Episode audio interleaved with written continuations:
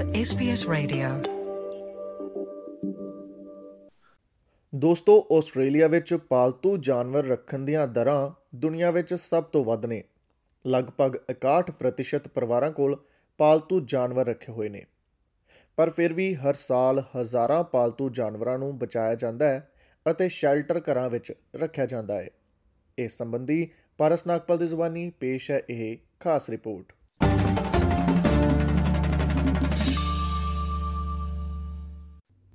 ਕਿਸੇ ਸ਼ੈਲਟਰ ਘਰ ਤੋਂ ਕਿਸੇ ਜਾਨਵਰ ਨੂੰ ਗੋਦ ਲੈ ਕੇ ਜਾਂ ਪਾਲਣ ਪੋਸ਼ਣ ਕਰਨ ਦੇ ਨਾਲ ਤੁਸੀਂ ਨਾ ਸਿਰਫ ਉਹਨਾਂ ਦੇ ਸਾਥ ਦਾ ਆਨੰਦ ਮਾਣ ਸਕਦੇ ਹੋ, ਬਲਕਿ ਤੁਸੀਂ ਉਹਨਾਂ ਨੂੰ ਜੀਵਨ ਵਿੱਚ ਇੱਕ ਦੂਜਾ ਮੌਕਾ ਵੀ ਦੇ ਸਕਦੇ ਹੋ। Royal Society for the Prevention of Cruelty to Animal RSPCA ਤੋਂ ਕਿਰਨ ਵਾਟਸਨ ਦਾ ਕਹਿਣਾ ਹੈ ਕਿ ਹਰ ਸਾਲ ਲਗਭਗ 30000 ਜਾਨਵਰ ਇਕੱਲੇ ਉਹਨਾਂ ਦੇ ਨਿਊ ਸਾਊਥ ਵੇਲਜ਼ ਸ਼ੈਲਟਰ ਵਿੱਚ ਦਾਖਲ ਹੁੰਦੇ ਨੇ। ਜਿਨ੍ਹਾਂ ਵਿੱਚੋਂ ਬਿੱਲੀਆਂ ਦੀ ਗਿਣਤੀ ਸਭ ਤੋਂ ਵੱਧ 15000 ਦੇ ਲਗਭਗ ਹੁੰਦੀ ਹੈ। ਜਿਸ ਤੋਂ ਬਾਅਦ ਕੁੱਤਿਆਂ ਦੀ ਗਿਣਤੀ ਲਗਭਗ 10000 ਦੇ ਕਰੀਬ ਹੁੰਦੀ ਹੈ। ਇਸ ਗਿਣਤੀ ਵਿੱਚ ਹੋਰ ਕਈ ਜਾਨਵਰ ਵੀ ਸ਼ਾਮਲ ਨੇ, ਜਿਵੇਂ ਕਿ ਘੋੜੇ, ਸੂਰ, ਕੁੱਕੜ ਅਤੇ ਨਾਲ ਹੀ ਖਰਗੋਸ਼, ਪੰਛੀ ਅਤੇ ਮੱਛੀਆਂ ਆਦਿ। ਆਰਐਸਪੀਸੀਏ ਵਿਖੇ ਵੀ ਜ਼ਿਆਦਾਤਰ ਪਾਲਤੂ ਜਾਨਵਰਾਂ ਦੇ ਬਚਾਅ ਸੰਗਠਨਾਂ ਦੀ ਤਰ੍ਹਾਂ ਘੱਟ ਫੀਸ ਤੇ ਗੋਦ ਲੈਣ ਤੋਂ ਪਹਿਲਾਂ ਜਾਨਵਰਾਂ ਦਾ ਡਾਕਟਰੀ ਅਤੇ ਵਿਵਹਾਰਕ ਤੌਰ ਤੇ ਮੁਲਾਂਕਣ, ਟੀਕਾਕਰਨ ਮਾਈਕਰੋਚਿਪਡ ਅਤੇ ਡੀ-ਸੈਕਸ ਕੀਤਾ ਜਾਂਦਾ ਹੈ for a great low price, getting a great quality animal that's going to love you unconditionally. If you were to buy a pet from online or a pet store, you might not know where that pet has come from. You might not know what issues it has long term. You don't know how it's been bred, what conditions it's been living in before you adopt it. So it's really hard to know A, if you're getting an animal who's in great health, B, if you're getting an animal that's been treated right. RSPCA ਤੋਂ ਪਾਲਤੂ ਜਾਨਵਰ ਨੂੰ ਗੋਦ ਲੈਣ ਲਈ ਤੁਸੀਂ ਜਾਂ ਤਾਂ ਉਹਨਾਂ ਦੀ ਵੈਬਸਾਈਟ ਦੇਖ ਸਕਦੇ ਹੋ ਜਾਂ ਸਿੱਧਾ ਆਪਣੇ ਨਜ਼ਦੀਕੀ RSPCA ਸ਼ੈਲਟਰ ਤੇ ਜਾ ਸਕਦੇ ਹੋ। ਗੋਦ ਲੈਣ ਦੀ ਪ੍ਰਕਿਰਿਆ ਦੌਰਾਨ ਇੱਕ ਸਟਾਫ ਮੈਂਬਰ ਸਭ ਤੋਂ ਪਹਿਲਾਂ ਤੁਹਾਡੇ ਨਾਲ ਜਾਨਵਰ ਬਾਰੇ ਗੱਲ ਕਰੇਗਾ ਅਤੇ ਇਹ ਯਕੀਨੀ ਬਣਾਏਗਾ ਕਿ ਇਹ ਤੁਹਾਡੇ ਪਰਿਵਾਰ ਅਤੇ ਜੀਵਨ ਸ਼ੈਲੀ ਨਾਲ ਸਭ ਤੋਂ ਵਧੀਆ ਮੇਲ ਖਾਂਦਾ ਹੋਵੇ। When you adopt from the RSPCA or any rescue shelter, um, you're giving a pet a second chance, which is a great feeling to have. You're getting a pet that you know is wanting a home. They're in a shelter, um, they're being cared for, but what they want more is uh, routine and stability. So knowing that you're giving that to a pet who's going to love you unconditionally is is such a great feeling. ਤੁਸੀਂ ਬਹੁਤ ਸਾਰੇ ਸਥਾਨਕ ਬਚਾਅ ਕੇਂਦਰਾਂ ਤੋਂ ਵੀ ਪਾਲਤੂ ਜਾਨਵਰ ਗੋਦ ਲੈ ਸਕਦੇ ਹੋ ਕੈਰੀ ਮਿਸ਼ੇਲ ਕਈ ਸਾਲਾਂ ਤੋਂ ਅਵਾਰਾ ਬਿੱਲੀਆਂ ਨੂੰ ਬਚਾਉਣ ਅਤੇ ਉਹਨਾਂ ਲਈ ਇੱਕ ਸਥਾਈ ਘਰ ਲੱਭਣ ਲਈ ਕੰਮ ਕਰਦੀ ਆ ਰਹੀ ਹੈ।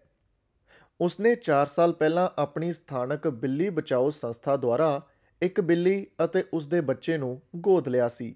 There are so many rescue cats, um, and there are so many stray cats, and I follow a number of rescue groups, not just my local one. And you know, you see these colonies in industrial areas of stray cats that people have been feeding for decades, and of course, so they just breed and breed and breed. And so, I just wanted to make sure that you know I wasn't sort of adding to the cat breeding issue. ਉਹਨਾਂ ਬਿੱਲੀਆਂ ਨੂੰ ਗੋਦ ਲੈਣਾ ਚੁਣੌਤੀਪੂਰਨ ਹੋ ਸਕਦਾ ਹੈ ਜਿਨ੍ਹਾਂ ਨੇ ਆਪਣੀ ਜ਼ਿੰਦਗੀ ਦਾ ਜ਼ਿਆਦਾਤਰ ਸਮਾਂ ਸੜਕਾਂ ਤੇ ਬਿਤਾਇਆ ਹੈ ਕੈਰੀ ਦੁਆਰਾ ਗੋਦ ਲਈ ਗਈ ਬਿੱਲੀ ਨੂੰ ਉਸ ਦੀ ਗੋਦੀ ਵਿੱਚ ਬੈਠਣ ਲਈ ਆਰਾਮਦਾਇਕ ਹੋਣ ਤੋਂ ਪਹਿਲਾਂ ਲਗਭਗ 18 ਮਹੀਨੇ ਲੱਗ ਗਏ। ਫਿਰ ਵੀ ਅਜਿਹੇ ਚੁਣੌਤੀਪੂਰਨ ਪਾਲਤੂ ਜਾਨਵਰ ਨੂੰ ਅਪਣਾਉਣਾ ਸੰਤੁਸ਼ਟੀ ਦੀ ਇੱਕ ਡੂੰਘੀ ਭਾਵਨਾ ਹੈ the, the cats have really changed the dynamic in the household as well. My 15 year old is autistic and he is quite obsessed with the cats. He's always he's always around them and they, they seem to have really brought him out of his shell as well. You know, there's there's a sense of achievement and, and nurturing as well in giving, you know, animals a home that would otherwise potentially have no hope.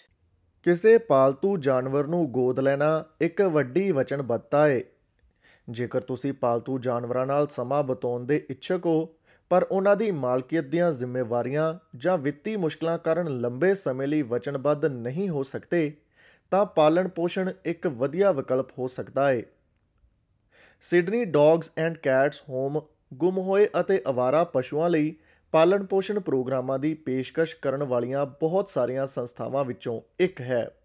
Foster carers are like literal lifesavers. So that in itself is an advantage. You know, it's so heartwarming to see the animals grow and thrive in your care. And then when you see them get adopted, it's it just feels like a sense of achievement. Australia ਵਿੱਚ ਕੋਈ ਵੀ ਵਿਅਕਤੀ ਪਾਲਕ ਦੇਖਭਾਲ ਕਰਨ ਵਾਲਾ ਬਣ ਸਕਦਾ ਹੈ ਇਸ ਦੀਆਂ ਕੋਈ ਖਾਸ ਲੋੜਾਂ ਨਹੀਂ ਹੁੰਦੀਆਂ ਪਰ ਇਸ ਲਈ ਤੁਹਾਡੀ ਅਨੁਕੂਲਤਾ ਦਾ ਮੁਲਾਂਕਣ ਕੀਤਾ ਜਾਵੇਗਾ ਅਤੇ ਤੁਹਾਡੀ ਜੀਵਨ ਸ਼ੈਲੀ ਨਾਲ ਮੇਲ ਖਾਣ ਲਈ ਜਾਨਵਰ ਨੂੰ ਧਿਆਨ ਨਾਲ ਚੁਣਿਆ ਜਾਵੇਗਾ। ਮੋਨਿਕਾ ਲੋ ਕੈਸੀਓ ਹਰ ਕੁਝ ਹਫ਼ਤਿਆਂ ਵਿੱਚ ਇੱਕ ਨਵੇਂ ਕੁੱਤੇ ਜਾਂ ਕਤੂਰੇ ਦਾ ਧਿਆਨ ਰੱਖ ਰਹੀ ਹੈ। ਉਹ ਇੱਕ ਪਾਲਤੂ ਜਾਨਵਰ ਦੇ ਸਾਥੀ ਦਾ ਆਨੰਦ ਲੈਂਦੇ ਹੋਏ ਆਜ਼ਾਦੀ ਨਾਲ ਯਾਤਰਾ ਕਰਨ ਦੀ ਖੁੱਲ੍ਹ ਨੂੰ ਪਸੰਦ ਕਰਦੀ ਹੈ।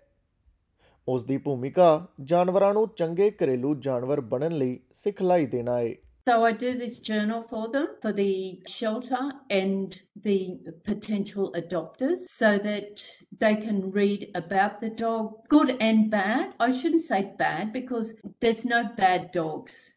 They're just untrained and they just need guidance. ਜਦੋਂ ਤੁਸੀਂ ਪਹਿਲੀ ਵਾਰ ਆਪਣੇ ਘਰ ਵਿੱਚ ਕਿਸੇ ਪਾਲਤੂ ਜਾਨਵਰ ਦਾ ਸਵਾਗਤ ਕਰਦੇ ਹੋ ਤਾਂ ਹੋ ਸਕਦਾ ਹੈ ਕਿ ਉਹਨਾਂ ਦੀ ਮਾਸੂਮੀਅਤ ਨੂੰ ਦੇਖ ਕੇ ਤੁਸੀਂ ਬਹੁਤ ਜ਼ਿਆਦਾ ਖੁਸ਼ ਹੋ ਜਾਵੋ ਖਾਸ ਤੌਰ ਤੇ ਜੇਕਰ ਉਹ ਇੱਕ ਛੋਟਾ ਜਾਨਵਰ ਹੈ ਅਤੇ ਸ਼ਾਇਦ ਤੁਹਾਡੇ ਲਈ ਇਹ ਕਲਪਨਾ ਕਰਨਾ ਔਖਾ ਹੋ ਸਕਦਾ ਹੈ ਕਿ ਕਿਸੇ ਦਿਨ ਉਹ ਜਾਨਵਰ ਬਿਮਾਰ ਜਾਂ ਗੰਭੀਰ ਰੂਪ ਵਿੱਚ ਜ਼ਖਮੀ ਵੀ ਹੋ ਸਕਦਾ ਹੈ ਹਾਨਾਕੋ ਓਗਾਵਾ ਸਿਡਨੀ ਦੇ ਨਾਰਥ ਕੋਸਟ ਵਿੱਚ ਇੱਕ ਐਮਰਜੈਂਸੀ ਅਤੇ ਗੰਭੀਰ ਦੇਖਭਾਲ ਦੇ ਵੈਟਰਨਰੀ ਡਾਕਟਰ ਹੈ।